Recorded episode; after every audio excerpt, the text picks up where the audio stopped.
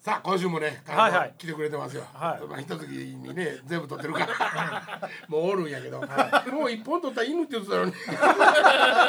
何言われるかわからんから。帰られへんようになってますね。もうええ色なってるしほんで。そんなこともうもうね電車もないし帰られへん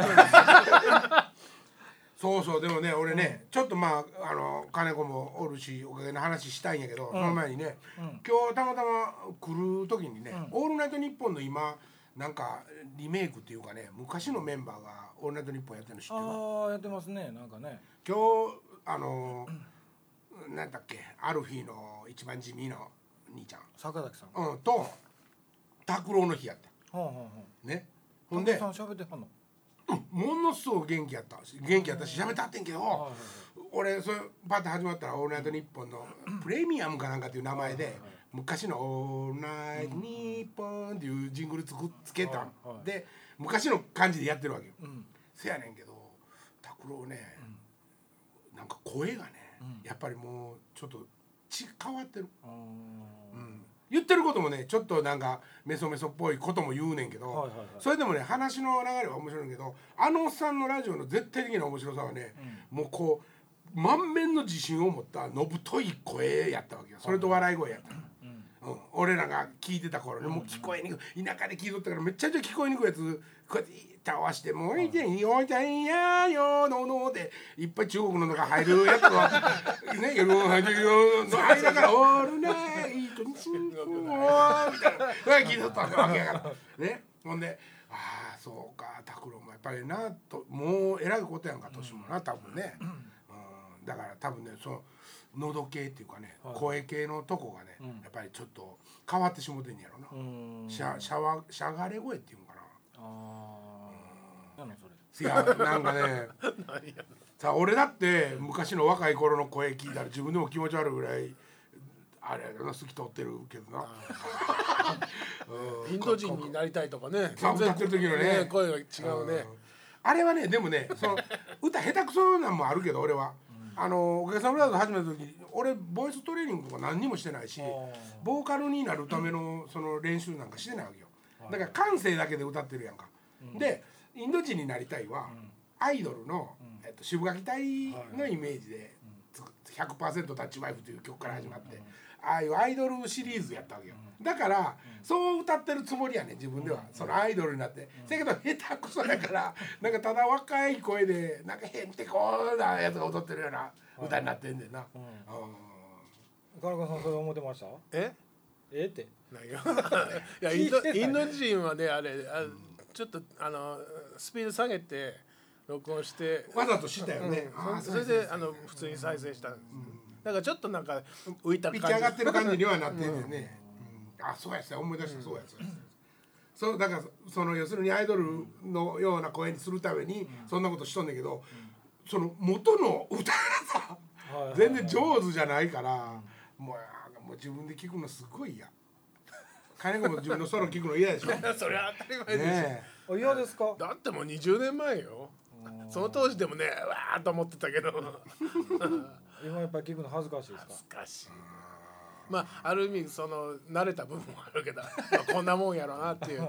でもそのできた時は聞かれへんかったな、もういいななんかいやでもこの間復活してからもライブでやってましたやんか、でもやっぱり CD のままのソロをしましてありました そよれそれはね。あれえっと白井亮明さんってムーンライダースのギタリストが、えあのプロデュースをやってくれたわけよ、えねもう衝撃的やったのが、は連れて行かれたスタジオもねその頃、あの定畜のね、スタジオ、えっとあれどこやったっけ？す杉並やな、うん杉並。もうない、うん。そのビール自体がねないけど、もうね墓石みたいな墓石みたいなビルでね古い、でもちろんスタジオやから、窓とかないねん。なんか正面向いてる、もうメドーンってなったらもう墓石みたいなビルやねん、はいはいはいほんでその中でね、きあの汚いね、せやけどもあのもうフルオケとか取れるぐらいの広いブースがあるわけよ。その昔のねやっぱりあの、カラオケ取るから、はい。カラオケっていうかせーので取るような、でそこに まあ僕らはワクワクしながらね、えムーンライダースの白井白井亮明さんや、で俺らの初のレコーディングやって行ったら、岡部がドラムセット組んどったらね、その横にね、じゃあまず灰皿から行こうかって言って灰皿から行こうかって言って、灰皿と、ほんで、えっと、水溜めたバケツとか、うん。そんなもんドラムセットの代わりに並んで、うん。一曲目それから撮ったんや何の曲ですの？何だっけ？日本一のバチ当たりやろっていう曲な。はいドラムじゃなくってなかった それを岡部さんが叩いたんですか？時まあね。ううんん灰皿。灰皿叩いて。ほんでそう。ほんでその頃まだ打ち込みをねするのにぼ今やったらもう俺とか岡崎さんなんかもう自分でもちろんやれるしあれやけど当時はね打ち込みって言っても要するにで書かんかったらあかんかわか01を書かなあかんような頃でちょっと難しいやっぱりと特殊なことが必要やったの、ほんでハンマーっていう会社があってね、うん。サザンオールスターズがね、うん。一緒にやってるチームで,、でその人が来てくれてて、うんうんほんで例えば「ドンツッツッタ」っていうそのスネアの音がねはいはい「ドンツッツッタ」っていうジャストよりちょっと遅くし,、したいっていうのを両名さんがまあもうちょっとスネア遅くしようしてほしいんだよねって言ったら「はい分かりました」って言ってから3時間ぐらいかかんねん。そのずらすのに。そのぐらい大変なコンピューター使うっていうのが大変な頃にもう打ち込みを使ってやったレコーディングなのよ。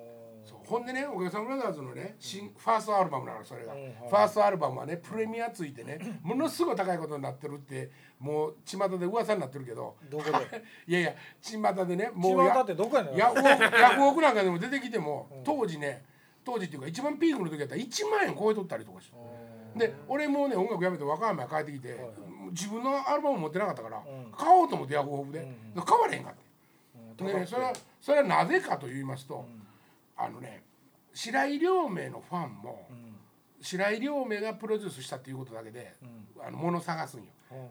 それもあんねんけどちょうどね僕ら定築レコードやった。はい。だから定築レコードっていうのはまだ CD をね全然作ってなくって、でそろそろ時代が CD になってきたぞっていう頃は、まだソニーしか工場を持ってなかった。その頃に定築は奈良に塩ビの要するにレコードを作る工場を1個持ってるだけで、で俺らもデビューした時にもう CD にっていうもんにせなあかんらしいぞみたいなことになってて、ところが自社で作ることができないから、塩ビも半分作りの、CD も半分作りので、僕らのそのロットがね例えば最初にに1000万枚やったらまあ1000万枚としよう、1000万もないわでかいな間違うた千枚まあ1000枚っていうことはないから。5000ぐらいかなそれにしてもまあじゃあ5000ロット5000やとして、その5000のうちの25002500が、あの塩ビと CD になってくるわけよ。せやから同じ CD やのねんけどもタイミングがほんまに切り替わる時あって、極端に少ない、うん、せやからプレミアついてあれ吸盤みたいなんでも後日というか発売されなかったんですよね。もう全然まだ権利持ってるよ定築絶対、うん、買い取ったらいいですよ。どうやって？お金払うて。お金払ってその権利を戻して。昭和プロは買い取らんのか？え？買い取れ。ね買い取るとしたら昭和プロですよね買い取るとしたら昭和プロか、リーダーシップ買い取れ。ね そうデカなるかどっちかまあデカなるそれかあの部長あ部長だけど部長もやっと今借金返してもうやっと普通のデカなるもうそっとしててあげてくれるそうなんだ。いそれかもう木田さんに買うてもらいましょうか。木田さんに目の見上げてそんなことに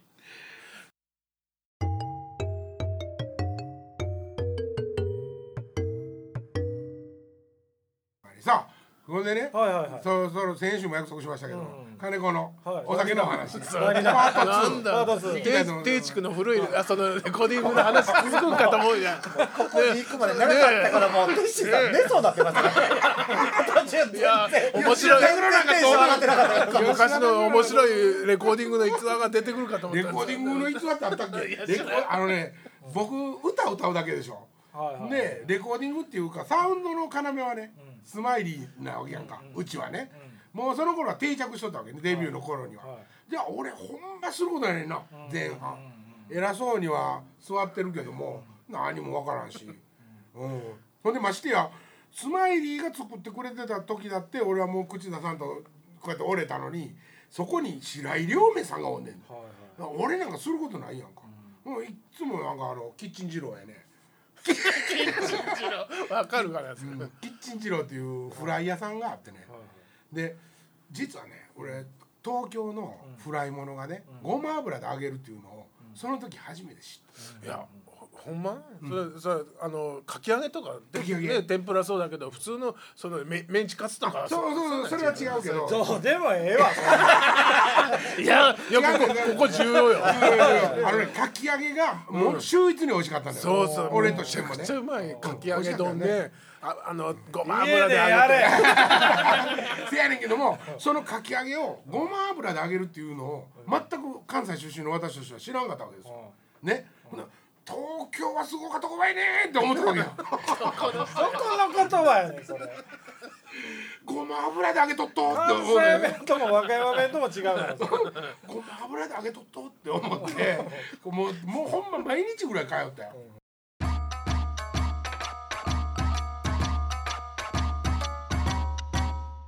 ね今日は後藤が参戦してくれました、マイクも用意でね。ああマイクもありますわ、だから僕はいやだから一番最初に「おかげさまブラザーズ」であのリハーサル見に行った時に一番びっくりしたのがそれ何年前？いやもう何年やろ。何年やろ？20年10年では聞かんのかもしれない20年前でいくつ？20年前で21やから。あもうちょっと前ですね。21年2年ぐらいですね。まだあの森口の大根年やからねここ。あそっかそっか。そうでそのだもう当然いっぱいあの時、うん。常にえどれぐらい？1週間に。そうそう1週間に1週間に4日ぐらいやってた4日ぐらいやってたと思うんですよ34ね日はやってたね。やってた。ねうん。そう。ほんでもう僕もそういうふうなあの最初ね、あのおかげが全て僕す一番初めなんでこの芸能界の。だからそれまでで言うたら仕事で言うたらまあそう当然あの演歌とかはいはいはい。その辺とかやってて、ほんで昔 全然関係ない話だけどあのあの岡部さんにうん。バンドさんって言ってごっつ怒られたから。ほんで金田さんとって 名前もよく覚えてなかったからバンドさんっていう言葉言った瞬間にすごい優しかったんですよそれまで。バンドちゃうわ言われて。えバンドさんにわかりますの？バンドはバンドそうバンドやけどバンドさんっていう。さんがさん付け。金太とバックバンドさんっていう。っていう風な認識に。はいはいはいメンバーっていう言葉を逆に言ったら知らんかったんよまだ。はいはいはいはい。でなんなんていうかほら言い方変やけど金太さんは金太さんやけど、はいはいはい。名前知れへんかったらドラムさんって言うたら、うん。なんかドラムさんっていうのもなんか失礼やなと思ってついついはいバンドさんって言ってもらそれが余計カチンときたみたいな。まあでもねあの岡部腹減っとったらねちょっと大人げないから腹減っとったら大人げないからね。ちょっとたまに目つきも変わってますね。腹減っとったら大人げない。でも震えてくる。そうそうそうそうまあだからそのまあバンドつながりでいくとまあ演歌から入ったから、僕は絶対そのリハーサルとか新曲とか何でも譜面見てするもんやと思ってた、はいはいはいで覚えた状態でステージでやるもんやと思ってた。なるほどなるほどなるほんだったらみんな耳コピなんですよねもうおかげって。だおかげ読まれへんことはないとは思うけども多分初見あの見ながら演奏したりっていうのはないですよね、まあでもロックの人って大概そうちゃいますまあそういう人多い。まあだからそういうふうにも思ってたけど、うん。でもある種僕から見たらもうみんながみんなあの音聞いて目つぶってみんな自分らでって言って吸って合わすっていうのがすごいなと。まあ。で自分らの曲やしね。うん。ででももだから新曲もそうやんか、普通新曲は譜面で渡されるもんだけどね。そのコードなりね。なんか構成譜ね。そうだからそそれさえない。それさえない。最初作り方って言ったらどういうふうな流れで作ってたあのねだからスマイリーの曲に関しては彼がざっくりしたデモテープをはいはい。作ってるわけよ、うん。リズムこんなんでベースこんなんでっていう、はい。それはでも後半の方やで、うんうん。そそんなもんない頃もいっぱいあるしね、うん。俺に至ってはもうその現場でずーっと何時間って考えてあここあの「テレレレベーン」みたいなのが 金のが寄っていって「その音とちゃうその音とちゃうその音とちゃう。それレレレベーン」みたいな。ほんまにこんなことや。でこんなことして作ってたまあでもいまだに桑田さんとかそんな感じでしょ？あまあそうだからうん。逆に言うたらじっくりスタジオに入れる人たちってこと。よ俺らもじっくり入れたからね。そういう1週間に4回で持ったあれ譜面でやっとったらもっとなんかね効率よかったかもしれんけど。でもその間ずっと同じ空気。もう極端に言ったら、い。あのうーんって俺が考えとったら、ええ。メンバーも音も出さんとずーっと待ってるっていうようなこともあったわけよ。うん昔の練習やで。曲作ったりする時でにね。もそれを金田さんが表現したことによって金子さんとかは自分のパートの部分を自分の分だけ譜面に起こすってことはしなかったんですか？いや、うん、譜面に起こす必要ないしねその、だから鬼のように繰り返し繰り返しもう演奏して作っていくからうん覚えちゃうのね。うん、でそんなに複雑なことをするするわけではない。でもだって曲新曲じゃないですけどうん。すごい多いじゃないですかおかげの楽曲って。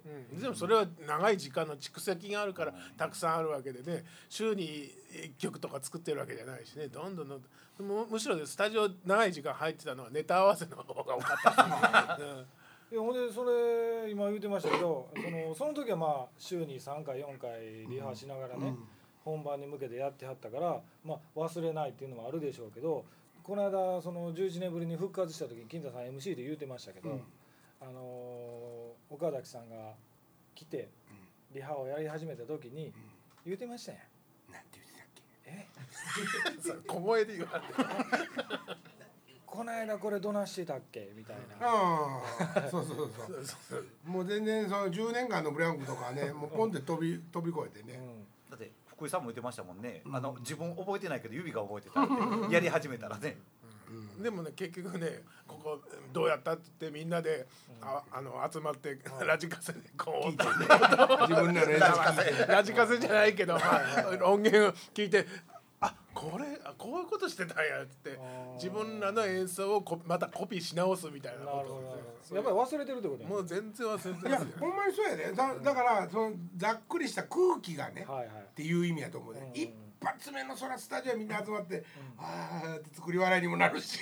だからああまあ音をじゃあとりあえず出そうかみたいな、人間ポンプでもやりますかみたいなとこから始まってギューンここコンここ始まったらもう大丈夫やったっていうことや。あーそれが全員が全員そう思ってたってことですもんね。みんな多分そこでもうしっくりいったと思うよ。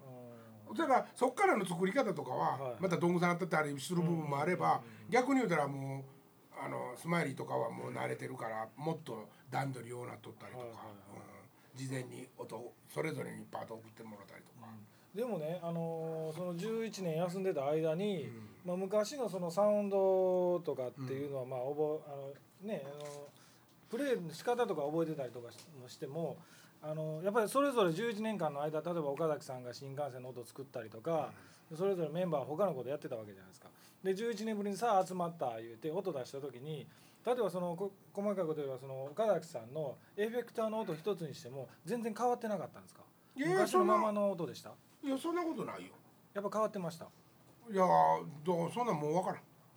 だからうん。別にだからそれはうん。おかげの音として彼が作ってきてる限りはうん。グレードは絶対上がってると思うけども、うちのうちの音やったんやろね、それ別に違和感あったりとかっていうのは全くそんな感じなかったそんないきなりノーエフェクトでガッと細かいカッティングするギタリストに変わっとったりとかしたらわかるけど、うん、まあ普通のああいうまあハードなロッカーのギターじゃないいやそですかの岡部さんにしてもね福井さんにしても別にその後ろから聞こえてくる音は金田さん的に何の違和感もなかったってことですか？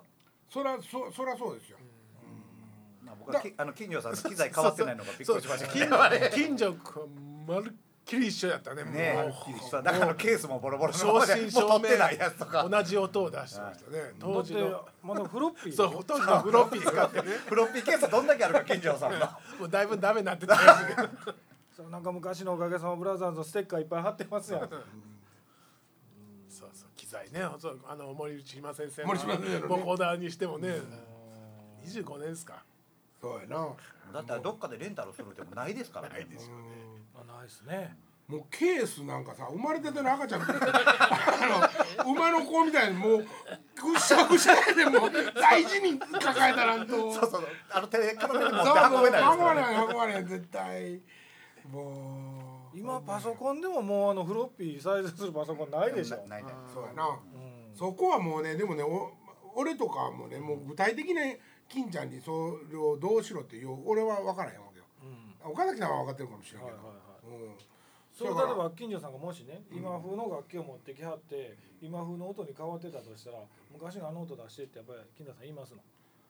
じゃあ昔のあの音とかはないねん。あでも例えば自分の頭の中でねその曲バーンでみんなで演奏した時にテーマがね、うん。テーマの音が鳴ってるけども、オクターブ上っぽいな、もうもうちょっと低かったんちゃうかなとかっていうことは思うから、ん。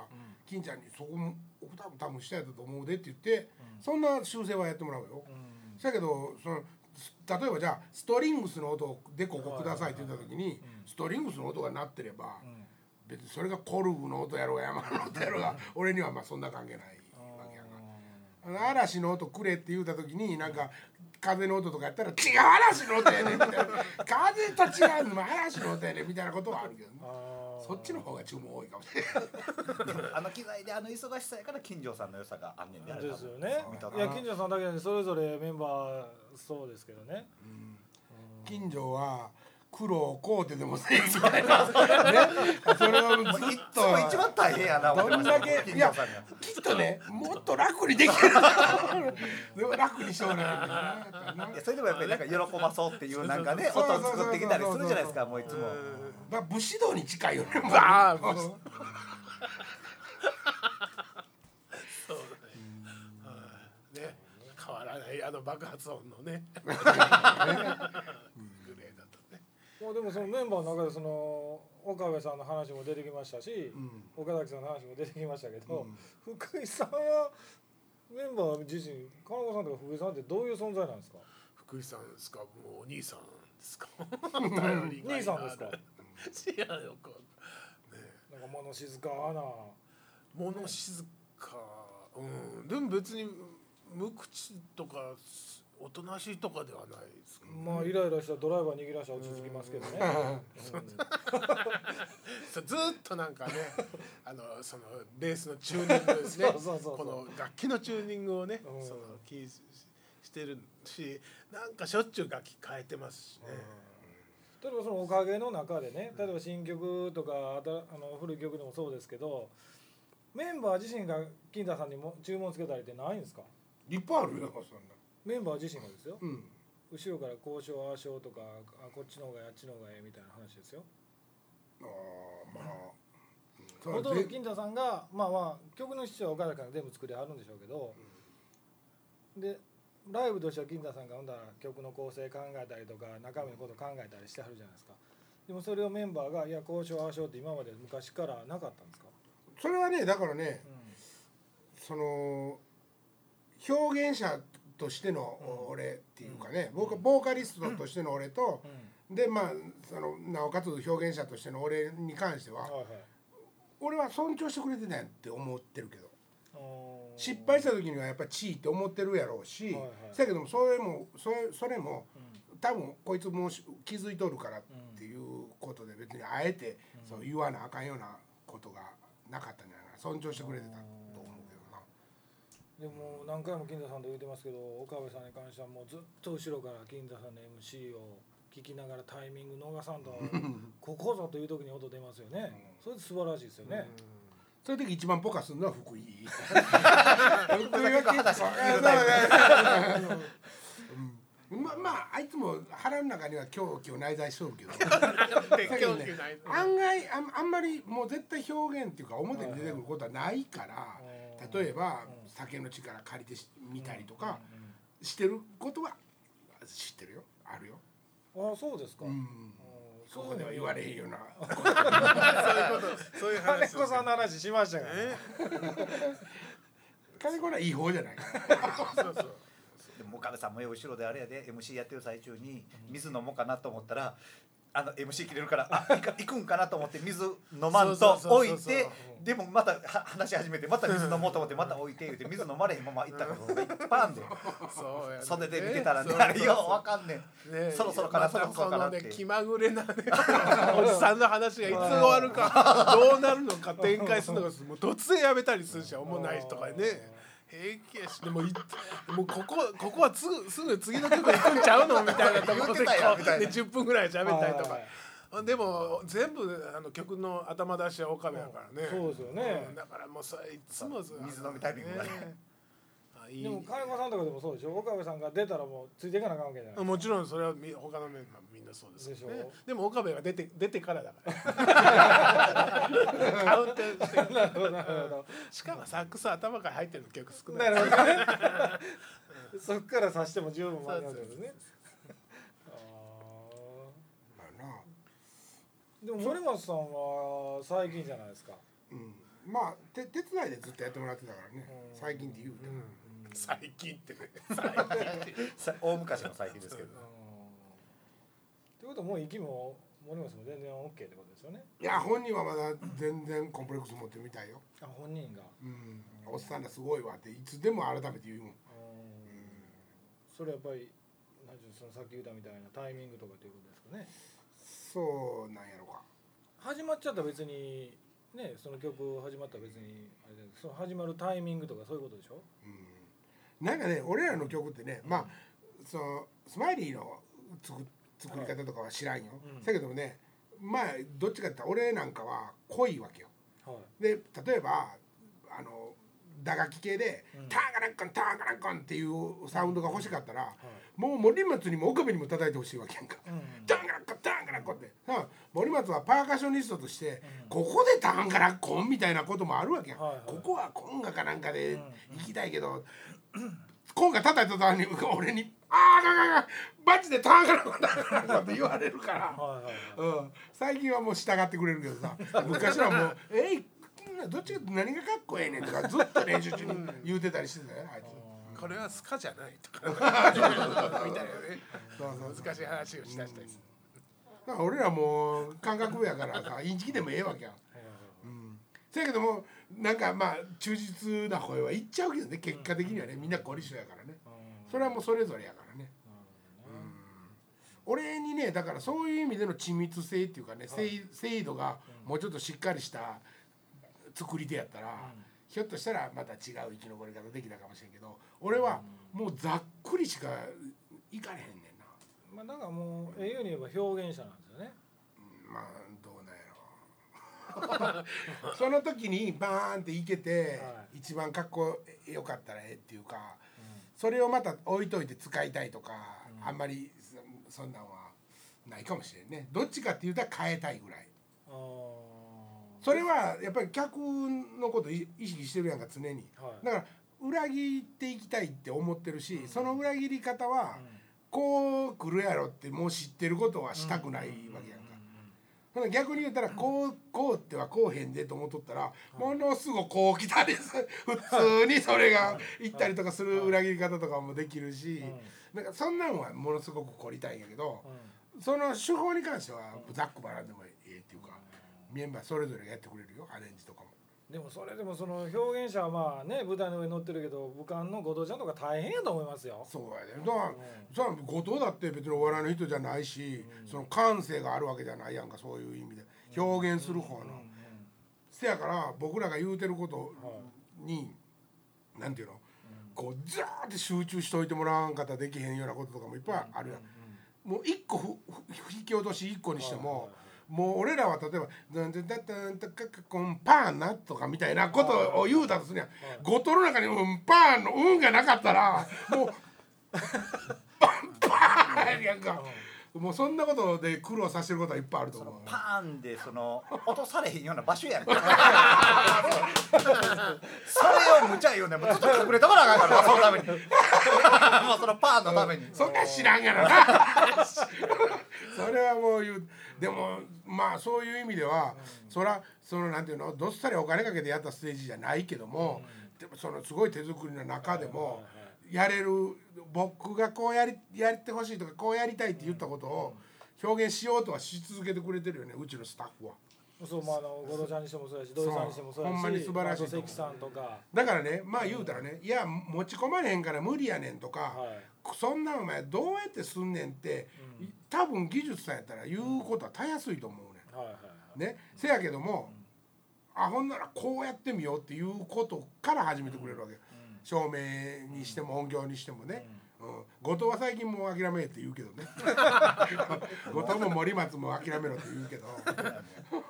金ないのはね一番金のこと自重知ってるからね。そうですよね。後藤はね、ライブハウスに穴開けたからね。最初あの復活の時ああ聞いた聞いた、引き落としのために。まあ、あのシングルマンさん バトンが足らなくて。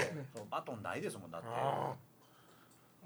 壁に穴開けさせてもらったんですドリルで穴開けて、うんはい、3年前ですわそれ。OK だったんですかそれ大丈夫。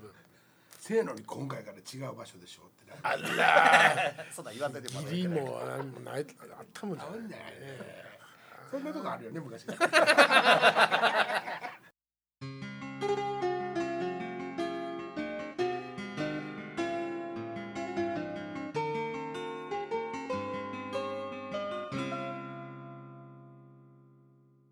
ら僕はもうだってあのかげが全てやったからもう全て金太さんに、あの要家あのリハーサルとか終わった後送ってもうとったんですよ。うん。要そこの中でまあ女性のこととかの会話とかもよよくしてて、うん。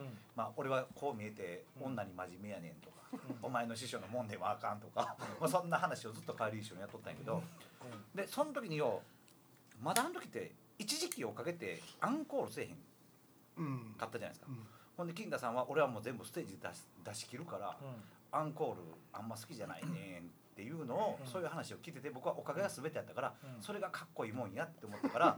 他のあのバンドとかやるようになっても、アンコールかっこ悪いって言うとみんなに言うとったもん。アンコールすんなだからそう武漢とかやっとっても、アンコールかっこ悪いそんなもんだ。ほんでほんまに客電つけても、うん。影穴出しても、うん。アンコールがあったらやったらええやんって、うん。でみんな結構それあの賛同されとってその意見に。で金太さん次復活した時にアンコールやろうって。それはねまあ予定調和のとこもあったけど。あでも昔昔だから一時期本当にアンコールあった時ステージでみんな決めてましたもんね、そう。だからね、ほんまに聞きたいんかって思うわけよ。その、大体大概がねやっぱりアンコールの曲決めてメニューにも実際書き込んで、うんっていうことなわけやんか、うん。そういう予定調和の中で行われてることがね、はい。それまでねライブの中でね、うん。熱狂的にサウンドでうん。こう共鳴感というか共有感があるあるのにはいはい。いきなり最後のそのなんていうか行事のとこだけね、うん。予定調和になるのが、うん。俺はもう気持ち悪かった滑稽やった、せやからもうやりま最初にだから言う言うねんね、うん。もう俺らアンコールせえへんことにししたからって、うん。ある日、ほんでだからほんまに精一杯作ったもんで楽しんでくれって。それでそのさっきことも言うたけどもう電気つけようが客であの SE 流し,、し始めようが、ずーっとやまんと、ほんなら一発いきまようかっていうことにしとったわけよ、ほんでステージ上がってから何するって。言って、何聞きたいみたいな、それがかっこよかったよでだからもうまあまあまああの復活やった時も、鳴りやめへんかったんやもう実際。ほんで上上がったらもう金田さん着替えとったん。しかもスーツボトボトやったから。もうあのボトボトのもう一回もう一回着てとは余裕わんかったからもうええか思った。でもそこやねほんまは アンコールで出てくるそうそうそうそうそう。あの時はすごかったねその。でもあの時もボトボトやったからもう持ったら重たいんよいつも金田さんのあの服。もうだからこれでもうもう一回着て出てとは余裕わんかったからまあでもあれがライブですよね。そうそうそうそう。夜を仰ぐたびにいつも思い出す Yeah 一番遠い綺麗な記憶。あなたと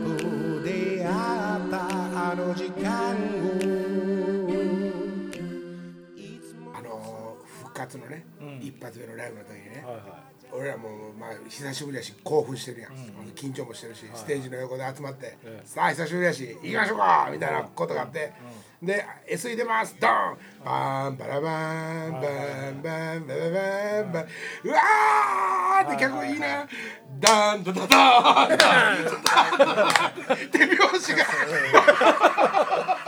いやいやいやこの曲の手拍子ながら頭打ち足が上げるんであれはちょっとねね。面白かったよね。うわ僕でももうほんまここ何年かで一番あれ感動して鳥肌立った瞬間ですけどね。そうやな。あのそれはすぐ忘れるねさ あそこがピークやったら悲しいな 復活の一発目だけ。星 たちよ、